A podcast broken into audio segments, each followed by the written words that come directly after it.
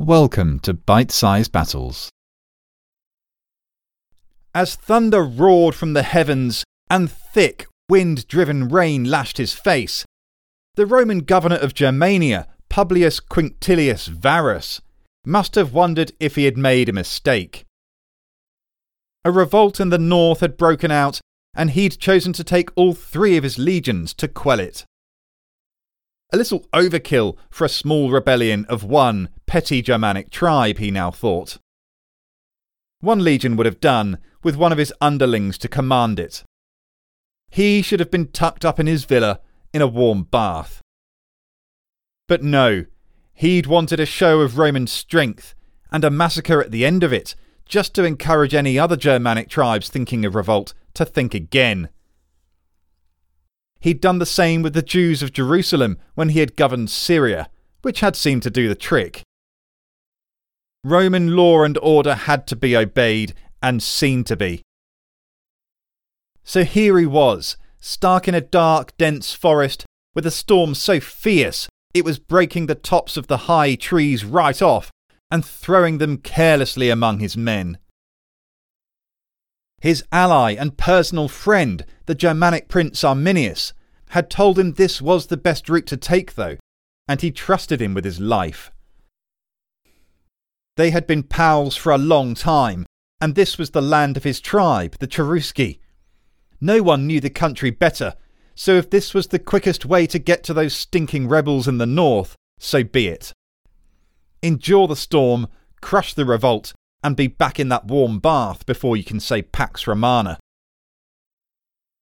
But then, amidst the howling of the wind, came another kind of howl altogether. And just as quickly as Varus had heard it, it was gone, only to be replaced by an entire chorus of gut loosening shrieks.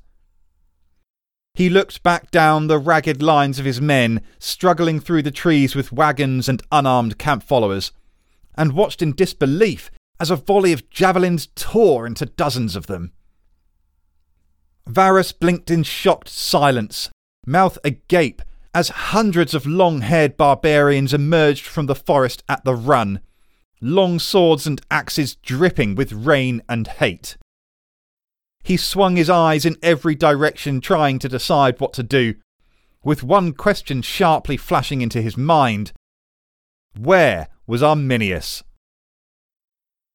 Welcome to the seventh episode of Secret Warfare Arminius and Rome.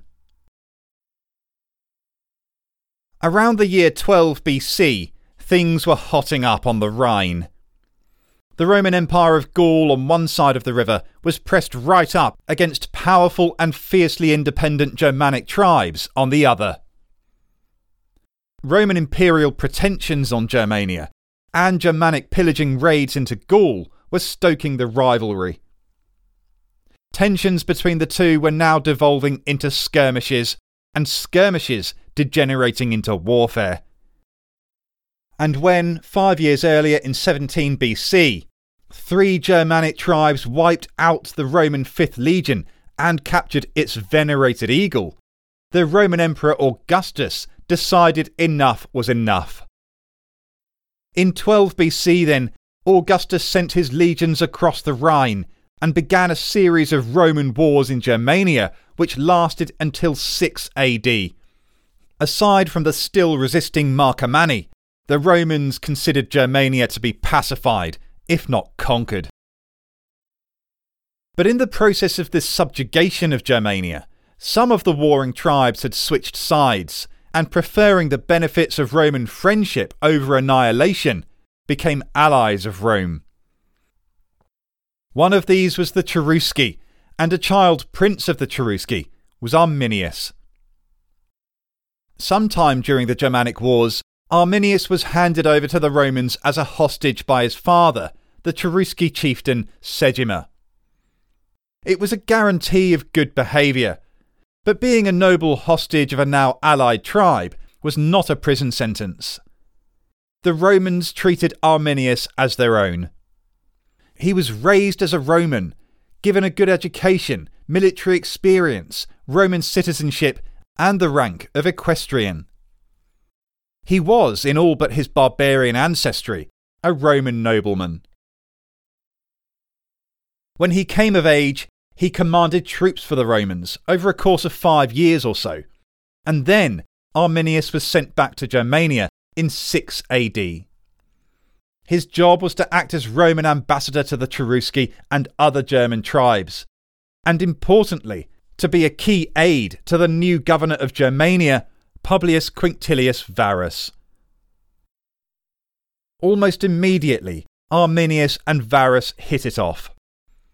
The two became firm friends, and Varus saw Arminius as indispensable to bringing what he still considered to be unruly barbarians to heel. But there was a problem. Varus was a hard ass. He had gained a reputation in his previous governorships of Africa and Syria for harsh rule and high taxes. Many of the Germanic tribes had been won over to Roman friendship by diplomacy, trade, and showing them the benefits of Roman ways slowly, over time, and with respect. But when Varus became governor, he showed no respect at all, slammed them with high taxes, and spoke down to them as petty subjects of the Roman Empire. And that didn't go down well at all. One of our main sources is a Roman historian called Cassius Dio. I'll let him fill you in. The barbarians were adapting themselves to Roman ways, were becoming accustomed to holding markets, and were meeting in peaceful assemblages. They hadn't, however, forgotten their ancestral habits, their native manners, their old life of independence, or the power derived from arms. Hence, so long as they were unlearning these customs gradually, they were not disturbed by the change in their manner of life, and were becoming different without knowing it. But when Quinctilius Varus became governor of the province of Germania, he strove to change them more rapidly. Besides issuing orders to them as if they were actually slaves of the Romans, he exacted money as he would from subject nations. To this, they were in no mood to submit. In short, the Germanic tribes had been slowly Romanizing, but now Varus showed up like a bull in a china shop.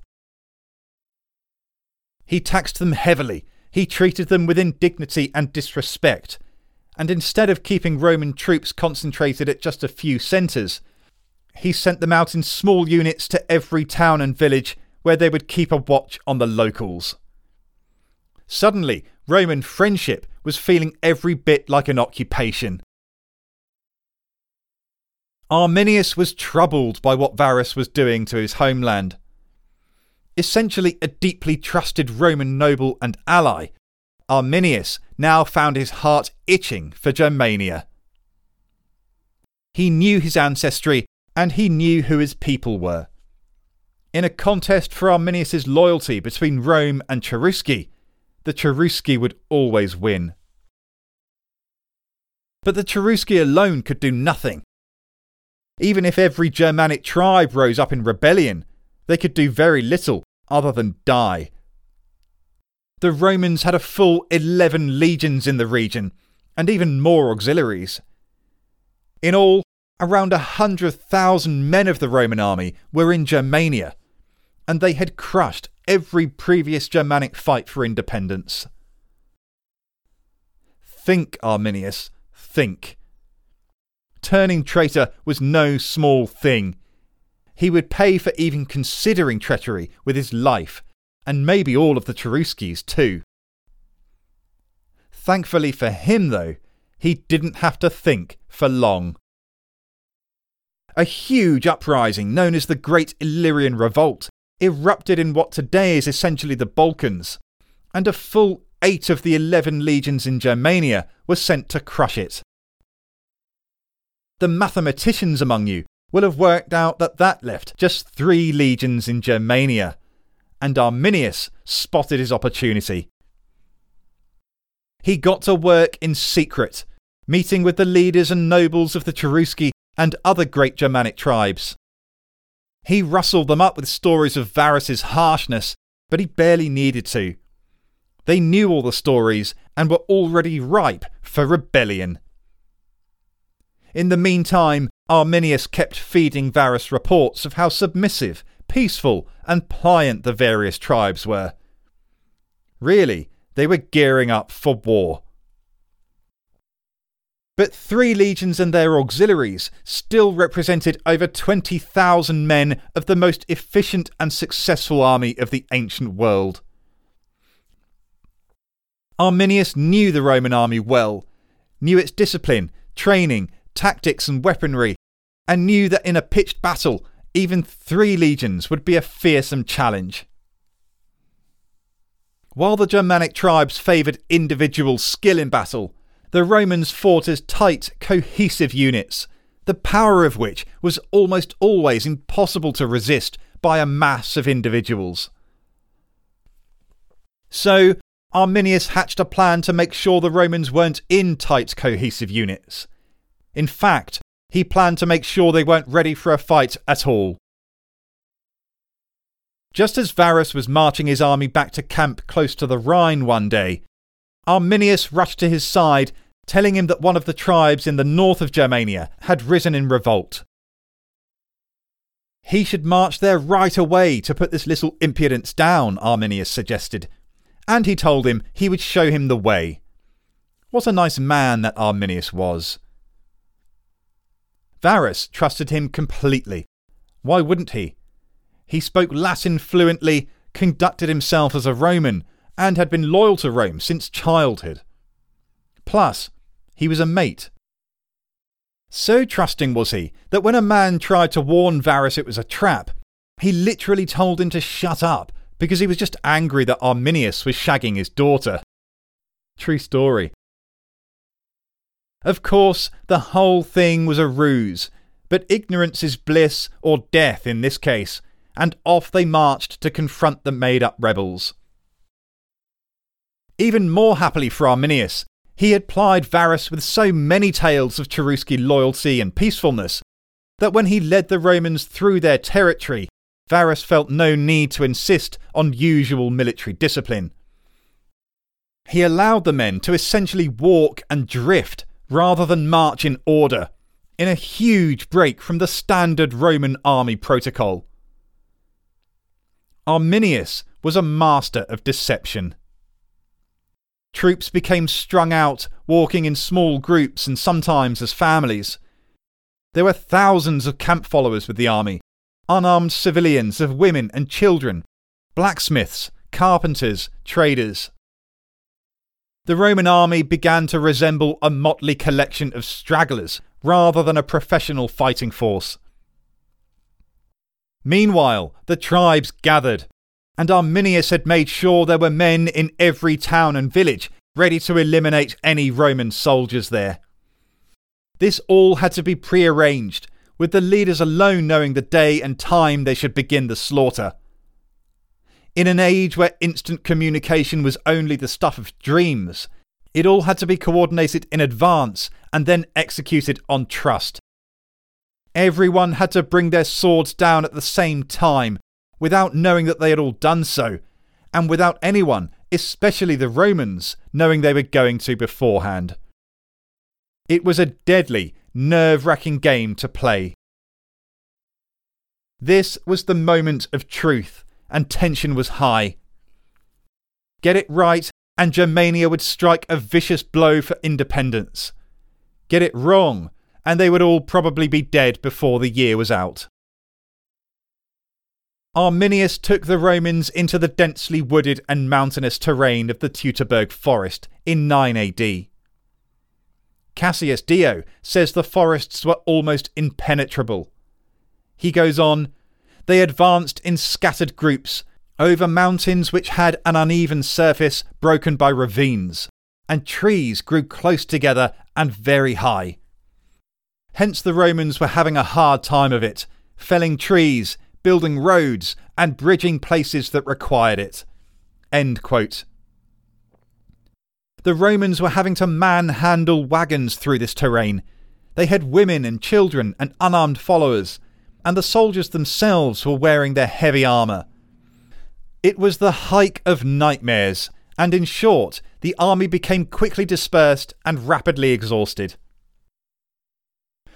Arminius, ever the sly one, tells Varus he has to go off and gather allies for him en route, and takes the Germanic auxiliaries with him. Varus happily agrees, but now the Roman army has also lost its eyes and ears, because those auxiliaries were their scouts and guides. Arminius came back once to guide Varus a little more into the gaping jaws of his ambush, but then went off again. This time he does not return a friend. Now, strung out over several kilometres, scattered and weary, the army heard the peal of thunder in the distance, the first patter of rain, the first gust of wind. Perhaps Varus should have sensed the omens, because quickly dark and vicious clouds gathered, and a ferocious storm broke upon the miserable Romans. Cassius Dio says, A violent rain and wind came up that separated them still further, while the ground that had become slippery around the roots and logs made walking very treacherous for them. And the tops of the trees kept breaking off and falling down, causing much confusion. So now not only are the men exhausted, they're soaking wet, can barely walk on the sodden ground, and as if things weren't bad enough, had huge bits of tree falling on them. Arminius could hardly have wished for better conditions. The Germanic tribes loved the forest, were at home in it. Their fighting style matched the environment, and they were used to the rain and wind of Germania. At the appointed time, in the far off distant towns across Germania, Roman soldiers everywhere fell under the frenzied knives of vengeful warriors. Now it was Arminius's turn. The time had come. They were ready. The Romans were trudging wearily, sopping wet and desolate, when out of nowhere, guttural shouts of rage filled the forest, making men and women whip their heads up in alarm. Wide eyed, they scanned the forest, but the trees were breaking up the direction of the sound, making it seem as if it was coming from everywhere at once. Except, wait, it was coming from everywhere at once. As wind tore at clothes and hair, and rain hammered desperate faces, Roman soldiers and terrified women and children looked aghast into the dense thickets of forest to see javelins fly from the dark thumping home and piercing armour, men were thrown from their feet as screams filled the air. The javelins were followed by hundreds of howling Germanic warriors, eyes aflame with hate, hair flying wildly. Long swords and axes glittered in the rain, and shocked Romans could scarcely comprehend what was happening before they were forced to frantically defend themselves. The ambush was perfect striking multiple simultaneous points along the strung out Roman lines, so that at each place the tribes had overwhelming numerical superiority. Imagine you're one of seven or eight men.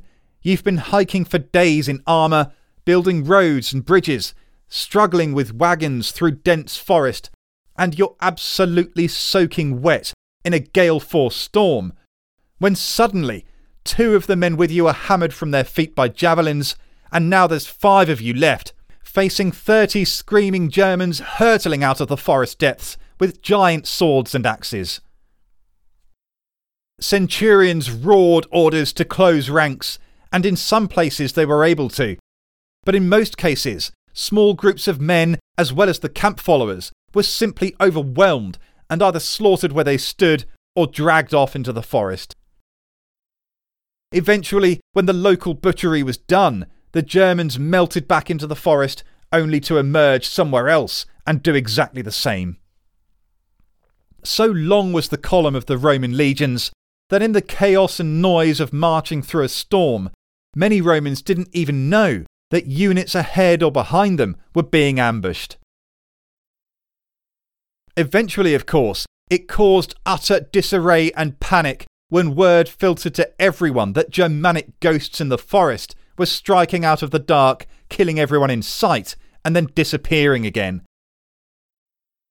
Varus did manage to gather the army to make camp at night, but this went on for three days, and for three days Arminius and his men tailed, ambushed, and fought them every step.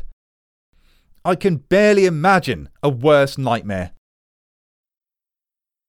In desperation, it looks like the Romans tried to sneak away and lose their pursuers in the dark of the nights. We know this because of the written records, but also because a donkey harness was found in the archaeological digs at the likely site of battle. It had straw stuffed in it to stop it jingling. Cassius Dio says, but since they had to form their lines in a narrow space, they collided frequently with one another and the trees. It would have been pitch black, zero moonlight, can't see your hand in front of your own face kind of dark. The wind is howling around you, rain smashing on armour, your senses are overwhelmed as you grasp ahead of you in the black, every snap of wood sending panic through your body. The only other sound you can hear is the fear stricken pulse in your ears. But the attempts at sneaking away failed. Arminius knew where they were at all times, and every day he would snatch thousands more lives. By now, the Romans had fled the forests and found themselves between marshland and a hill, which it was then discovered Arminius had prepared with defences beforehand. There must have been an audible groan of dismay from the surviving Romans. Probably at least half of them had already died, and here on their route of escape were prepared defences. Was there no way out? Still, the Romans tried to break through, and the fighting was some of the most desperate I can imagine. Some tried to go through the marsh, only to be weighed down by their armour and drown. Finally, on the fourth day, the end.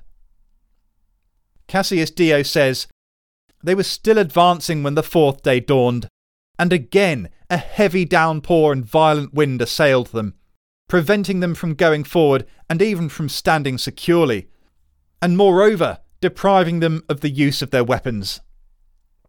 For they could not handle their bows or their javelins with any success, nor for that matter their shields, which were thoroughly soaked.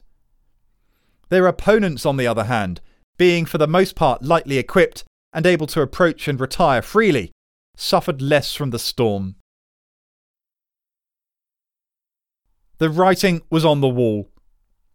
The already exhausted Romans had now been running for four rain swept days and nights, under constant assault and with shredded nerves.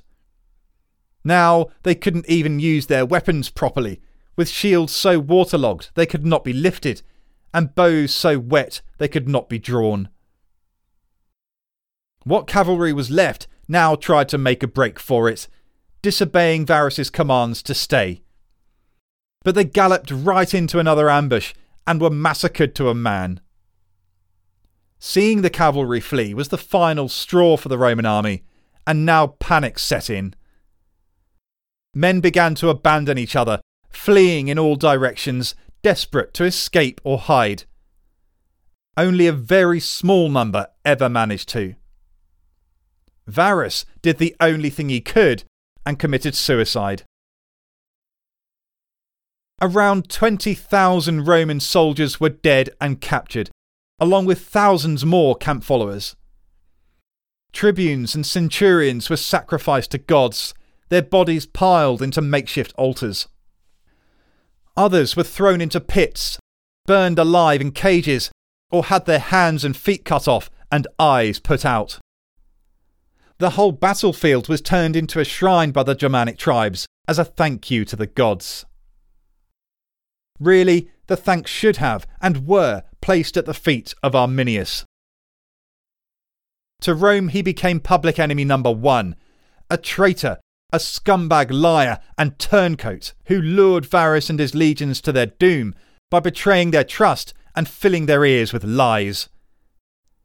Later Romans, though, led by Tacitus, openly admired him. Tacitus said, Arminius, without a doubt Germania's liberator, who challenged the Roman people not in its beginnings like other kings and leaders, but in the peak of its empire, in battles with changing success, undefeated in the war. To the Germanic tribes, for the next few years at least, Arminius was their saviour, and he led the fight for independence for some time before he was eventually assassinated in 21 AD. What Arminius achieved was through force of arms, but that was only made possible through guile, trickery, deceit. He was effectively a double agent and used his position from within the Roman machine to devastating effect. Had he not been able to, the ambush could never have been achieved in the way it was.